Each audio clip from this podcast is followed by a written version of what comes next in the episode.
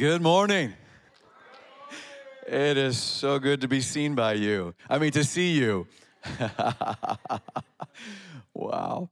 Well, Christina and I just gotten back from, as she had mentioned, a conference uh, all the way on the other side of Canada. It was in BC, uh, just north of Vancouver. One of our MFI churches, Ministers Fellowship International Canada.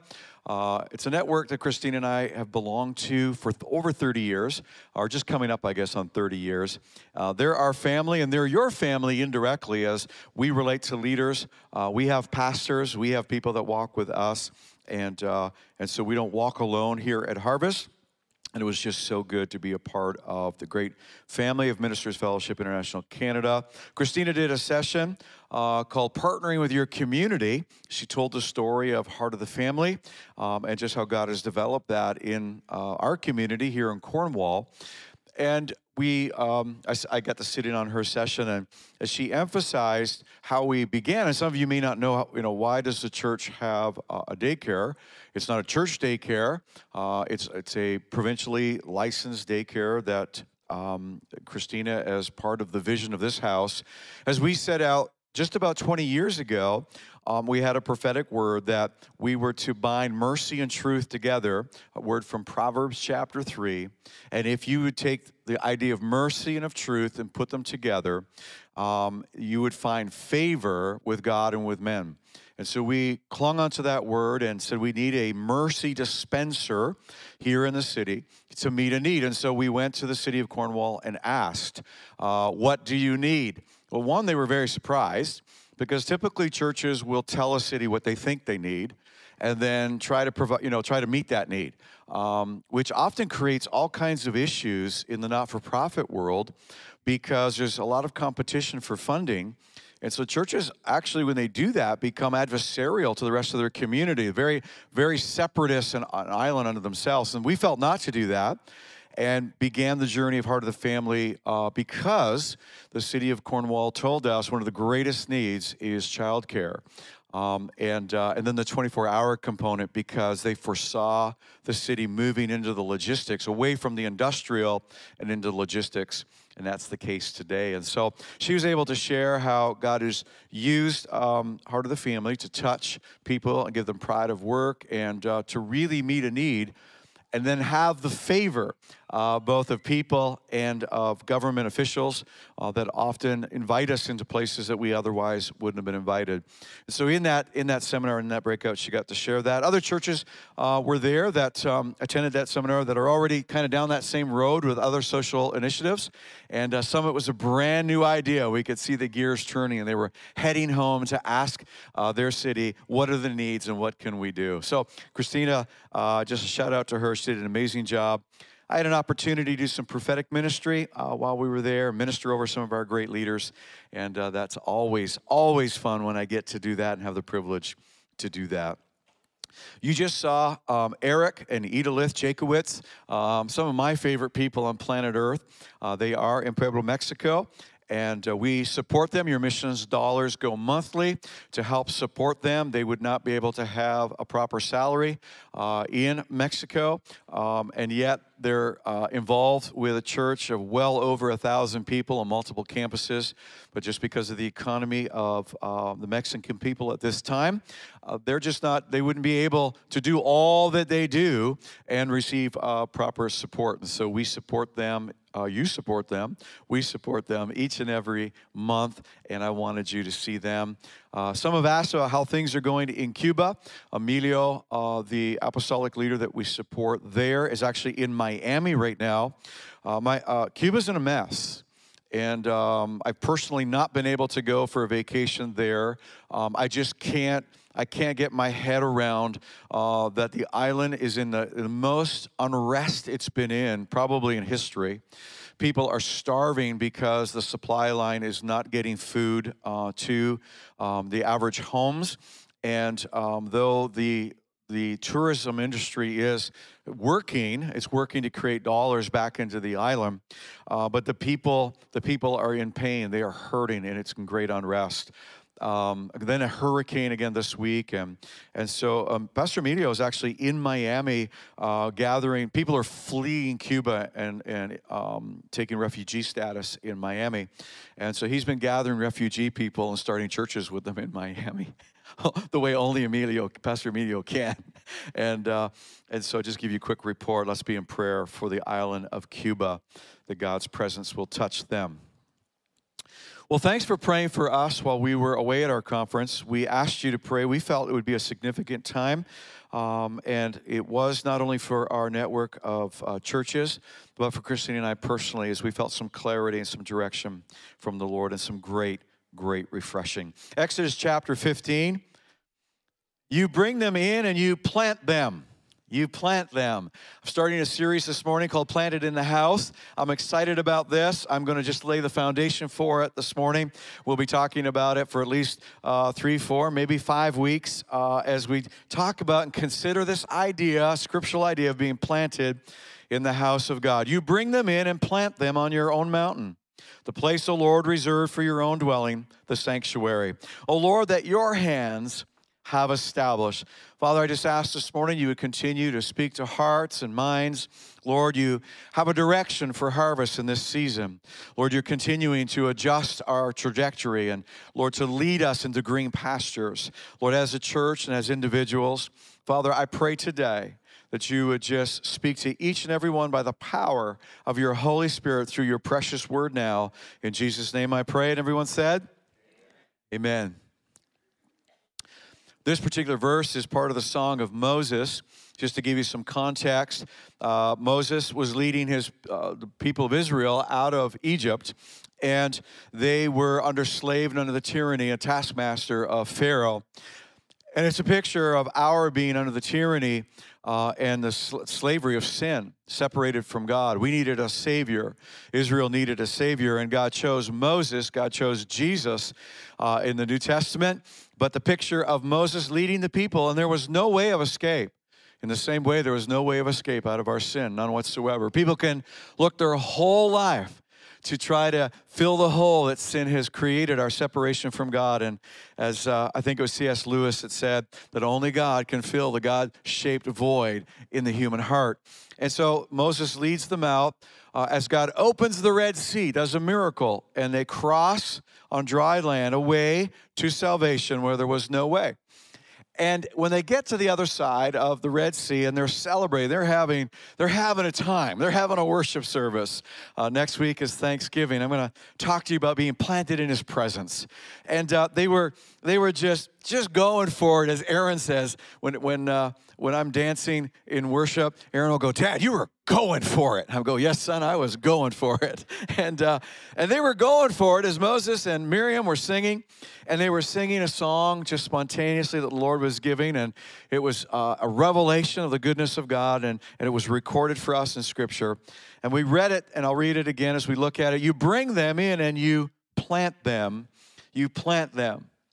The Holy Spirit brought the people of God to a place and was planting them. Say, plant them. God brought you and He planted you.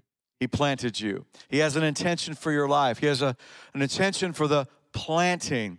And as we read this, it says that they were planted in God's own mountain, which is kind of strange language. And I want to take a moment or two as I'm setting up this idea of being planted in the house, because this is really important as we well i will emphasize in these weeks the importance of being a part of a local church and god has brought you and planted you here at harvest. We believe that. I believe christina and i believe that 20 years ago as we founded with a group of people this church that's just grown to be something we're so proud of and that god is just doing some beautiful and wonderful things in.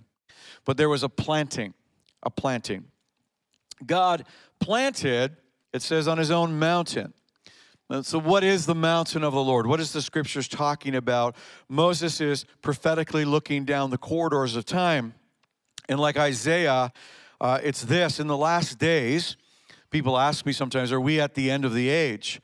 And I always answer this way well, we're closer today than we were yesterday. And I'm not sure when the end is coming, but I know we're closer today than we were yesterday. And the New Testament teaches us to live in anticipation of the Lord's return, whenever that might be. But it, it certainly looks as if uh, that we are in the days that the scriptures describe as being at the end or approaching the end of the age. They began when Jesus rose from the grave. We call it Easter. That first Easter is when the last days in the calendar of the Bible began. In the last days, the mountain, say mountain. Mountains speak of influence. They're high places, they're rugged. We just got to see the Rockies, and I don't get to see them very often. It's just like your jaw drops open. You're like, ah. People could tell we are from out of town because we're just staring all the time at the mountains. Um, in the last days, the mountain of the Lord's house. And so the local church, God's house, would be the highest of all. God's intention is to raise the influence of local churches all over the world to be the most important place in communities. The most important place. Say important place. I understand that's not the case here in North America. It's certainly the case in other places of the world, but in North America, and at least in Cornwall, I don't think people would say the most important place in Cornwall is, is, is churches.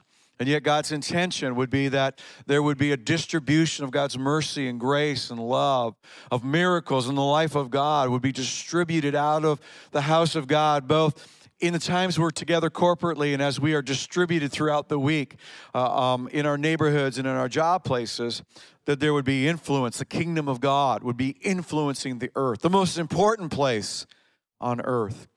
It'll be raised above the other hills, the other places of influence and people from all over the world, even Mexico. The Latinos are taking over, by the way. All over the world will stream there to worship.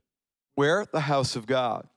And so you'll be planted right away. That the, the, we see right in the picture of Moses leading out, and he begins to celebrate and say, You brought them and you planted them. Say planted. We're going to talk about planted in the house. Exodus 15, 17, as we read, you will bring them, you will plant them where? In the house of God. And that's that place, the house of God is reserved as God's dwelling. It's where his presence is. We'll look and see next week the sanctuary or the meeting place of God and his people. And that's where God's hands, God's hands have established. Jesus said, I will build my. Okay, so we're going to try that again. I know I've been away for a couple of weeks. You're not used, not used to how I preach. I know Pastor James Tripp is awesome and his Pentecostal flavor. Come on, church, come on. and I love him. and you guys get riled up, and it's awesome. I'm teaching this morning. I need you to help me a little bit. Jesus said, I will build my. Yeah. And the gates of hell will not prevail. God has a building program that's going on right now. God's hands are building one thing and one thing only right now. A lot of people will suggest, well, you need to look over in the east and see what God's building there and see what. No, the Bible's super clear. God's building one thing. The blueprint of the end of the age is one thing and one thing only. I will build my church, and the gates of hell will not prevail. Planted in the house. The local church is the place of planting that Moses is singing about. And if you're wondering, and people, as I said, people are wondering what's going on in these last days, you just need to look at what God's building. And even as we've come out of these uh, two months of chaos, two, excuse me, two years of chaos, wish it was only two months, these two years of chaos, one of the things that um, is is prevalent in our, the theme of our conference, resilient, that uh, his church is resilient. It will come back into the shape and come back to where it needs to be. But God has demonstrated and shown us, you know, where we need as, as lead, Christian leaders and pastors to strengthen his house. Because I don't know that it's going to get any better in the world.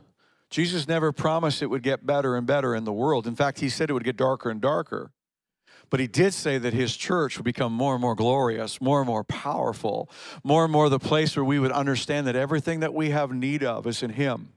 Somebody say, and so when the world is looking for something, we, we better be in the position of knowing what it is they're looking for uh, His provision, His love, His salvation. So throughout the years, I've met people that I've had an opportunity uh, to kind of engage conversation with. You know, you're just having small talk in different settings. I mean, um, i just turned 59 in August, and so just over all these years, yeah, 59 is cool, but Chris is 60, and that's cooler. And uh, I took her to Quebec City. We had a, we had the most amazing uh, weekend together, alone, uh, just the two of us, just the two of us. We can make it if we try, just the two of us, you and I. She said, go back to preaching. Um, and uh, what was I talking about? Quebec City. Oh, yeah, engaging people and, uh, and talking. And uh, sometimes in that conversation, people will identify, especially if I've identified or they've asked if I, you know, what I do. I'm a pastor, and uh, they and they'll begin to talk uh, about, oh, you know, identify that they love Jesus and they're a Christ follower. And so I always ask the same question, always, what church do you attend? I want to know about your church, and that's a fun conversation. Sometimes they answer really apologetically, like oh, I go to such and such a church, uh, and, and it's like they just describe it as so lame, and I'm like, I want to say something, and I like, it's like, dude, I go to Harvest, and it's awesome. It's the greatest church ever. I love my church, you know, and uh, I hope you can say that. I hope you do say that, um, and uh, and so and sometimes this is the answer too often that I've heard. Well, I don't really go to just one church. I go to lots of churches and I go there as the Holy Spirit leads me. And I go and I just kind of sit in the service listening because all the churches is the church. It's God's people. And, and I'm listening to what God might be saying to me in that service. So I don't go to just one church. And uh, when I hear that, I bite my tongue and nod and smile. If you're wondering what that looks like, it looks kind of like this. It looks painful. And I try not to say anything, but sometimes I do. And I say, Oh, you're a spiritual tumbleweed. And they look at me, What? Oh, yeah, for sure. Just getting blown all over the place and thinking it's the wind of the Holy Spirit, except it's not. And uh, tumbleweed. And they go, well, uh, t- t- tumbleweed? Yeah, you know, not just in the Wild West movies. The tumbleweed, just that I have a biology background in ecology. The tumbleweed is, in effect, the entire plant apart from the root system. Let that sink in for a second. The tumbleweed is, in effect, the entire plant with no roots. And it rolls around because of the force of the wind. Except it's not Holy Spirit wind. It's the prevailing winds of this world and this age. And you can get blown around. In fact, the Bible talks about winds of doctrine, just stuff that's blowing all over the body of Christ. And these tumbleweed people just blowing oil. Oh, glory to God. We're going to try some of this over here. Glory to God. I'll blow over here and try some of this. And they have no roots. Say roots. Oh, so much more I could say, but I'm just not going to do it. I say, By the way, tumbleweeds are dead. Just saying. Okay. But Jeremiah said, Blessed are those who trust in the Lord. Blessed. Say blessed. There's a blessing, there's a life. For those who trust in the Lord and have made the Lord their hope and confidence. In other words, they've made the decision to follow Jesus. No turning back, no turning back. You made that decision to invite Jesus into your life to have Him be your confidence and hope. And believers are like trees planted, say planted, along a riverbank with roots that reach deep into the water, the water of His presence. We'll talk about that next week. Such trees are not bothered, look now, by heat. By the heat of the day, by the heat of what's happening, not bothered by that or worried or overwhelmed with anxiety by the long months of seemingly nothing happening, drought. Their leaves stay green, they never stop producing fruit. What a great promise when you're planted in the house. Planted with roots that reach deep. I'm going to talk to you about getting your roots to start reaching. Some of us, myself included, I'm being challenged by the Holy Spirit. My, our roots should be ever growing and reaching. Say reaching. Reaching. Come on. Planted in the house. What is it saying? If you are planted in the house of God, you will grow. It's that simple. And if you're not planted in the house of God, the, con- the, the opposite is true as well. And you might want to argue with me about that or take exception with me about that. And maybe you've had a bad experience in a local church, and for that I am truly sorry. And I have I have made lots of mistakes over the years as a pastor. Because if you haven't figured it out yet, I have Adam in my lineage as well as Jesus in my lineage. And so I am human, and, I, and the frailty of my humanness comes through. And so I'm super sorry if that's been the case for you, but these, this is a season I believe that God wants to do some healing in hearts and cause roots to go deep so we can be planted in the house of God. Psalms chapter 1 says, Blessed is the one who does not walk in step with the wicked or uh, stand in the way that sinners sit or sit in the company of mockers. In other words, you're not walking in the journey separated from God, but you've made the decision to follow Jesus. And so you're on a new journey now. You're not listening to the voices of the world, you're not listening to the philosophies of humanism, you're not being persuaded by the things that the world says, oh, you know, that's that, you know, the stuff that they teach you in the Bible. You can kind of take what you want on, and some of it applies, maybe some of it doesn't. But that that was maybe for Victor, the Victorian age. That was for another day. But today, come on, you, really? Yeah, really. Because we're not walking according to that. We're walking according, what does it say? To the law. We delight in the law of God. We meditate on it day and night. It becomes our compass. I'm going to talk to you in a couple weeks about being rooted, planted in God's Word. That person is like a tree planted, planted, say planted, by streams of water, which yields its fruit in season, whose leaf does not wither, and whatever they do prospers. When you're planted in the house, prosperity will be in your life. The righteous will flourish like a palm tree. The righteous, well, who's righteous? Anyone who's received the righteousness of Jesus. I have no righteousness of my own, but I'm made righteous by his righteousness. You're not going to get more righteous. Tomorrow, if, if you had a, if, if, if yesterday you had a, a, five sin day and, uh, and today you have a two sin day, you're not more righteous. We're definitely being transformed. We're talking about we're growing, but that doesn't make you righteous. You were made righteous by Jesus, period, full stop. And then we begin to live in his righteousness. The righteous, when you live in his righteousness, you flourish. They will grow like a cedar of Lebanon. Cedars of Lebanon were used to build the house of God. Planted in the house of the Lord. Where are you planted? Where are you planted? They will flourish in the courts of God. We're planted in the house. They will still bear fruit in old age. They will stay fresh and green. I love that we have a multi generational church. I was um, during my ministry time in the prophetic, uh, while we were uh, in BC, I had the privilege of laying hands on a lady that I guessed in her 70s. I found out she was 84. Uh, as she told me after the prophetic time, she looked at me and said, I'm 84. And uh, just so full of life. And someone said, Why does an 84 year old need a prophetic word? And I thought that's like saying sick him to a dog. You know, I, I, you know, I, I just I said, what? Well, why does an 84 year old need a prophetic word? I said, cause she ain't dead. She's just old, but she's not dead, and she's green, and she's full of life, and she's prospering and thriving, and she's in the house of God she was looking to God for the next chapter, just a confirmation of the next chapter of her life. Her husband passed away seven years ago, and she's living in a senior's retirement home, feeling like she's uh, just not, she just feels, said, I, I just, I, there's more to do. I found out that Miriam Peterson and her husband uh, had planted churches in Uganda, all over the world. They were so involved in the kingdom of God. And I had the awesome privilege of laying hands and prophesying over this beautiful woman who's still green and full of life at 84. Why? Because she's planted in the house of God.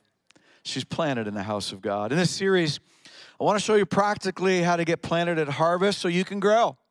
Yes, at harvest, where you're planted, the house of God, a specific local church where God plants us. And we make the decision to allow our roots to reach oh, yeah, you can decide how far your roots go or whether or not you have roots at all. And I believe that God is speaking to us uh, about some things that He wants to do. A number of years ago, we made some, I would say, dramatic changes here at Harvest.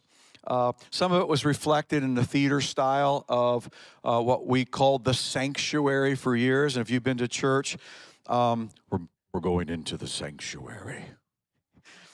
Do your, does your church allow you to drink coffee in the sanctuary?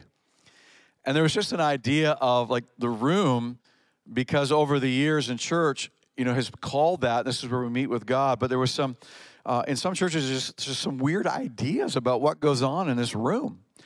And that freaks out people who are unchurched because when they come in, you're in the sanctuary.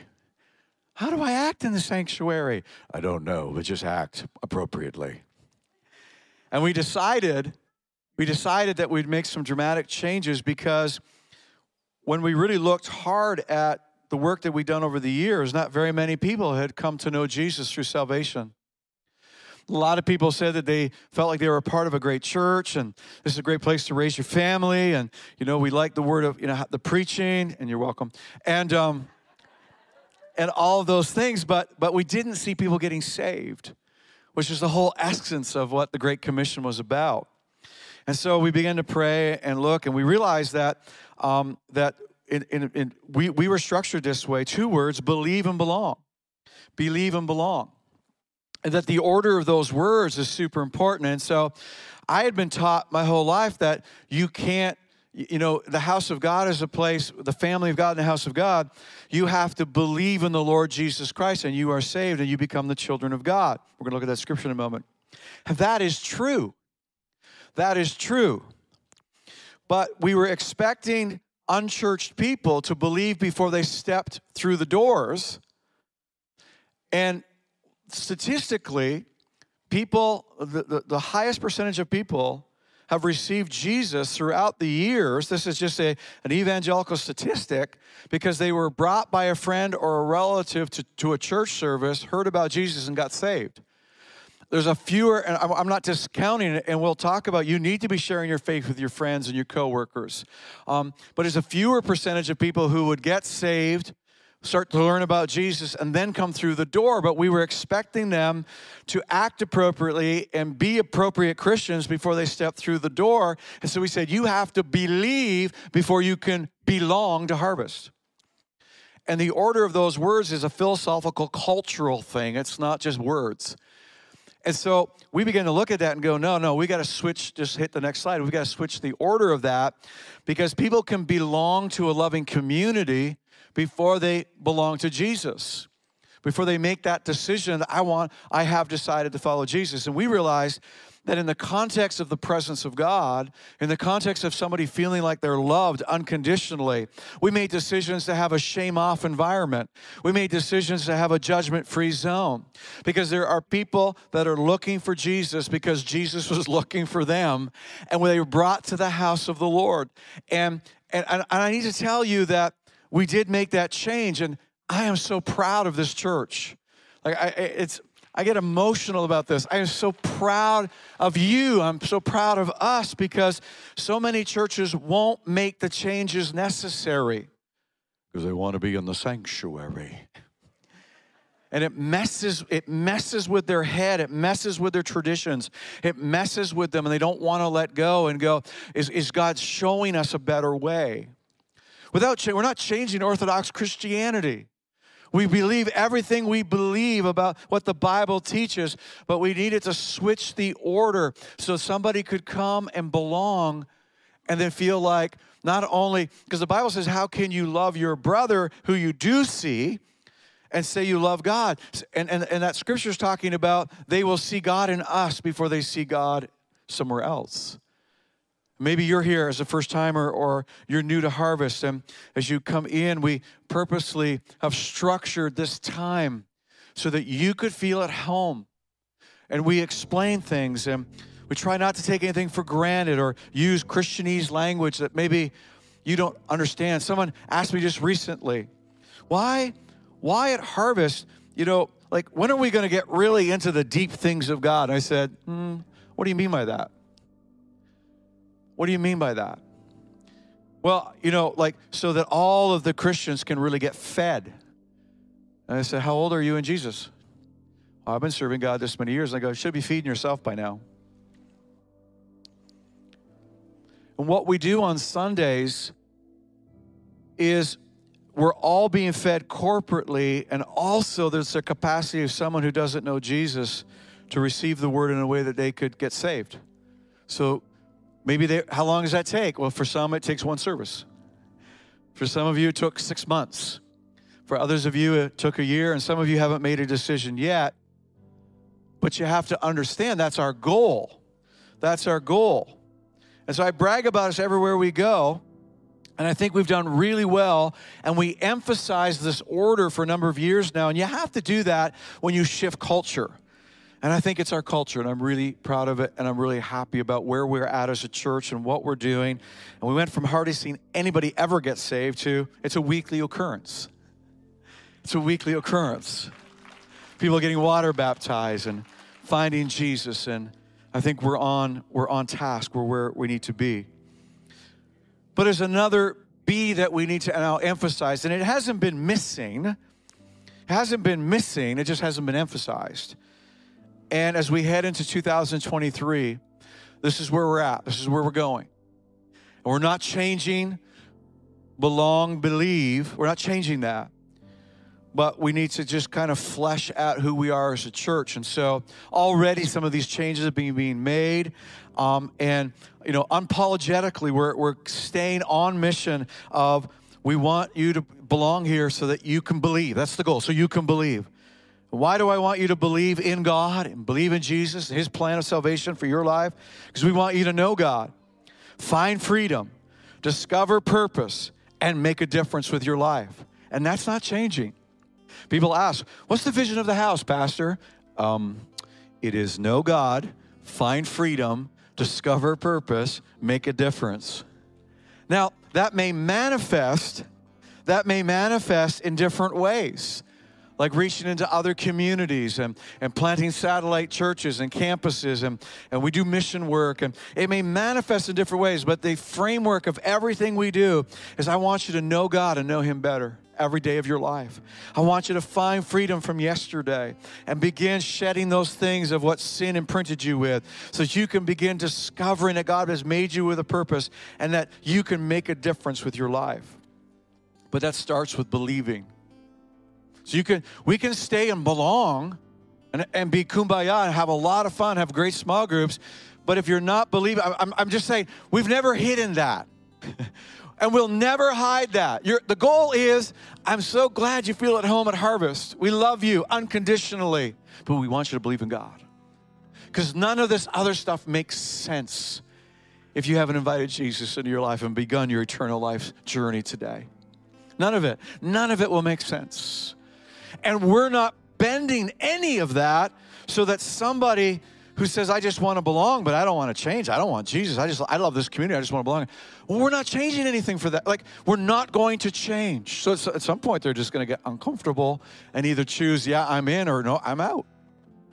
And we would hope nobody would say I'm out, but we're not bending anything for the gospel, right? You understand what I, where I'm going this morning?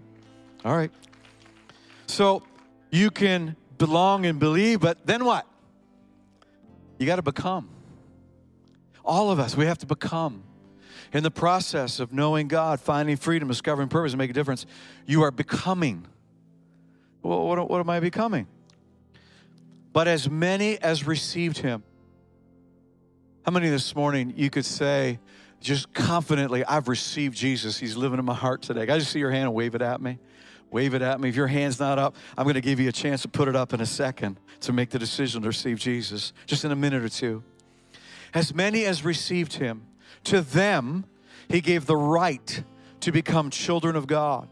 To those who believe in his name, who were born not of blood, nor of the will of the flesh, nor of the will of man, but of God. What's it talking about? It's talking about there's two births. There's one birth that your parents decided or some people say, oops. Well, however, however that decision, because it is a decision, there, was, there was a decision for a biological act that allowed for the, the meeting of, of, of sperm and egg.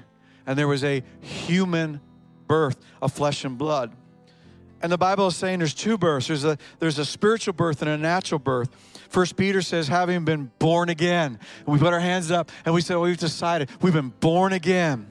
Not of corruptible seed, not of the seed that my dad gave me, because that seed, that's my humanness, and I will die, and my body will go in the ground. I will die unless Jesus comes back before that and quickens this body and makes it new so it can live forever. Otherwise, I'm born of corruptible seed.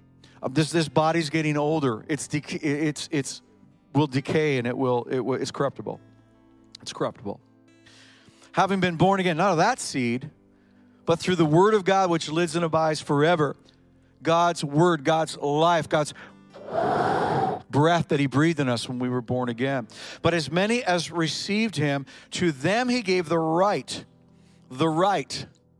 And that word right is that by the rights and authority of the last name. Let me explain it this way. So, Christine and I, our firstborn son, his name is Nathaniel, and uh, he became he became our son uh, just over 35 years ago, and we didn't know he was our son until his birth date on April the 8th, 1987, because back in the day, they didn't do ultrasounds to find gender, so we could get those confetti cannons and go and do TikTok so the world could know whether we were having a boy or a girl. And nothing against that. We just did it the old fashioned way, and you're waiting and you're waiting. It's! And we had our, and I found out he was our son. And so he was our son in the womb. We just didn't know because he was, even though it was incorruptible seed, he became our son when, when he was conceived. And then we, he, he was, you know, gestating, and then he was born, and he became our infant son. And then he became our toddler son. He was pulling up on the furniture at seven or eight months old, and it was a whole new world then, man. They're loose. When they get loose, man, that's dangerous. My grandchildren in the house, I did it all over again. They get loose. I, uh, before they're just, you just put them down and they're fine. And then they start moving. And uh, as a young dad, I, I, I, didn't, I didn't understand all that. Christina go, you got to watch them. Really? Why? They go fall down the stairs. He's on the move. He became our toddler son. Then he became our, he became our preschooler. Christina couldn't take Nathaniel to kindergarten the first day. She was at home crying her eyes out. School. Just like she did a few months ago when we dropped Seth off at university. It's just a mom's heart. I love, don't you love mom's hearts? And uh, just amazing. Yeah, we, it's not Mother's Day, but it's okay. So, so she said, You have to take him to school on the first day. I'm like, I'm a dad, I can do it. Come on, dude, we're going to school. What happens at school? I don't know, recess, and it'll be cool. You'll like it. And as I was walking him in, it hits me. All the moms are standing there, and I'm standing with the mom.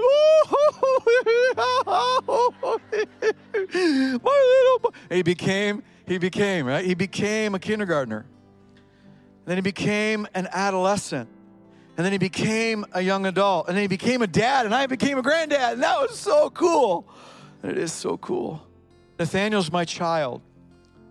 He bears my name, Stevenson, and all the rights and the responsibilities that come with bearing that name. Now, he can change his name if he wanted to, but he's born into my family, into my house, into my lineage.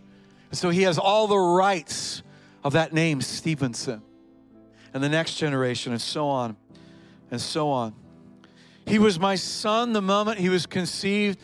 He was my son when he was born, and he was he became all he was he was my son, but he was becoming he was becoming my son as well in all those different stages. But as many as received him, to them he gave the right, as you are in the lineage, the, the moment you were born again, he gave you the right of being, I am a child of God with full privileges. You're not waiting for any, you're not waiting for more from God. You have, and when you pray, we pray in the name of Jesus. Why do we do that? You're saying, in the authority as a son or a daughter of the high King of kings and Lord of lords, I know that he is for me and not against me. And I know he's releasing because I know he gives his kids great things. That's why we pray that way. As many as received him, to them he gave the right to become children. To those who believe in his name, who were born not of blood, not of flesh, not by the will of man, but born again by God. We belong. The goal is that you would believe, but it doesn't stop there. We want to have a culture and the resources so that each and every person can become all of the stages of being a son and daughter of God. Growth, spiritual growth. Say growth. It's important, it's what God wants. That we would begin looking like. My son Nathaniel has two boys, and they were they did a sleepover a couple nights ago. And Christina and I said at the same time, it's like having our two, our firstborn and second, where we have five boys, but it's like having Nathaniel and Andrew in the house. There, the similarities is crazy. You know, they look like, act like. Well, yeah, because they bear my image. They bear their father's images. When I was at the conference, a young man sat down. I'd never met him before, but I knew his dad quite well. I looked at him and I go, "You're Ken's son, aren't you?" He looks shocked. He goes, How do you know that? No, it's not prophetic. You look like your dad, dude. We bear the image of our Father. And God's calling us in this age to begin bearing His image. We grow. How do we grow? It's really simple by being planted in the house of the Lord. Every head bowed, every eye closed. We're going to transition this, this uh, sermon this time. If you're here today and Maybe you've been here, this is your first time online. You're here as well. I'm sorry I haven't acknowledged you yet online. But you're here today, and maybe you've never made the decision to receive Jesus. You maybe you've been here for a while and you go, Man, I feel like I belong here. But today you understand what we're doing at Harvest is that's not the goal. That's just that's, it's, it's a goal. Sorry, that is the goal, but it's not an, it's not the ends. It's a means to the end of you believing in the Lord Jesus Christ and beginning a life that you've never dreamt would be even possible. And it's not possible without Him. And today, either online or in the room, you've never made the decision to believe, to say, i believe Jesus died on the cross for my sin to forgive me. I am separated from God. I feel cozy in here. This is awesome. But I realize I'm separated from God and His love, His presence. I want to receive Him today. If that's you today, wherever you are in the room, would you just lift your hand up and say, Pastor, today's my day. I, I, I want to believe in Jesus. Will you pray for me? Anywhere in the room, would you just lift your hand up right now? I'm just going to take a moment. If you're online, just text it in. Today's my day to believe. Today's my day to believe. You might say, I, I, but I don't understand it all yet. That's okay. That's why we do seeds and roots in our church. It's strategically named that way. Seeds is a place that you can ask the hard questions. We want you to receive the seed, the incorruptible seed of his life. If you've never asked Jesus to put his incorruptible seed, his life, into your life, today's your day. One more time. Is there anyone? I just don't want to move this service until I've asked. Just lift your hand right now if you're in the room. All right, nobody's lifted their hands today, maybe online. And so, just for the sake, for someone online, church, let's pray this prayer. If you're online today and you said, I'm making that decision, this is a prayer of invitation. Jesus answers yes every time. Let's pray together. Dear Jesus, let's all pray together. Dear Jesus, thank you that you love me. I ask you to forgive my sin. Come into my life. I receive your life today. I want to grow in the house of the Lord. Amen. If you prayed that prayer for the first time, we believe you're born again. You've received the seed of God. Now we want you to nurture that seed. We want you to be planted. We want your roots to grow down deep. Would you stand with us this morning? We're going to worship, and then someone's going to dismiss you in just a moment.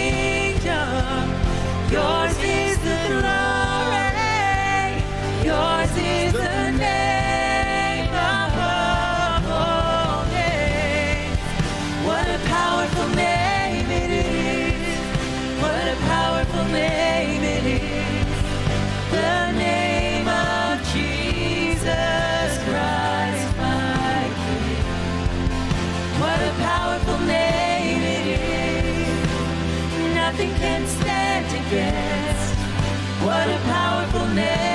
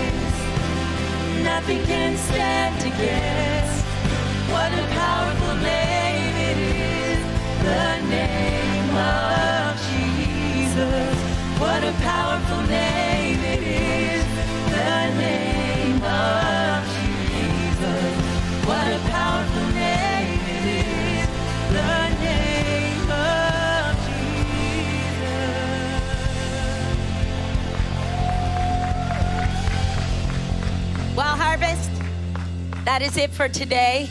Remember, as you go, you are resilient. Those things that come against you this week and say, we're going to take you down. No, it's not. You are born to uh, be resilient and have a blessed week. We love you. We'll see you back here next week.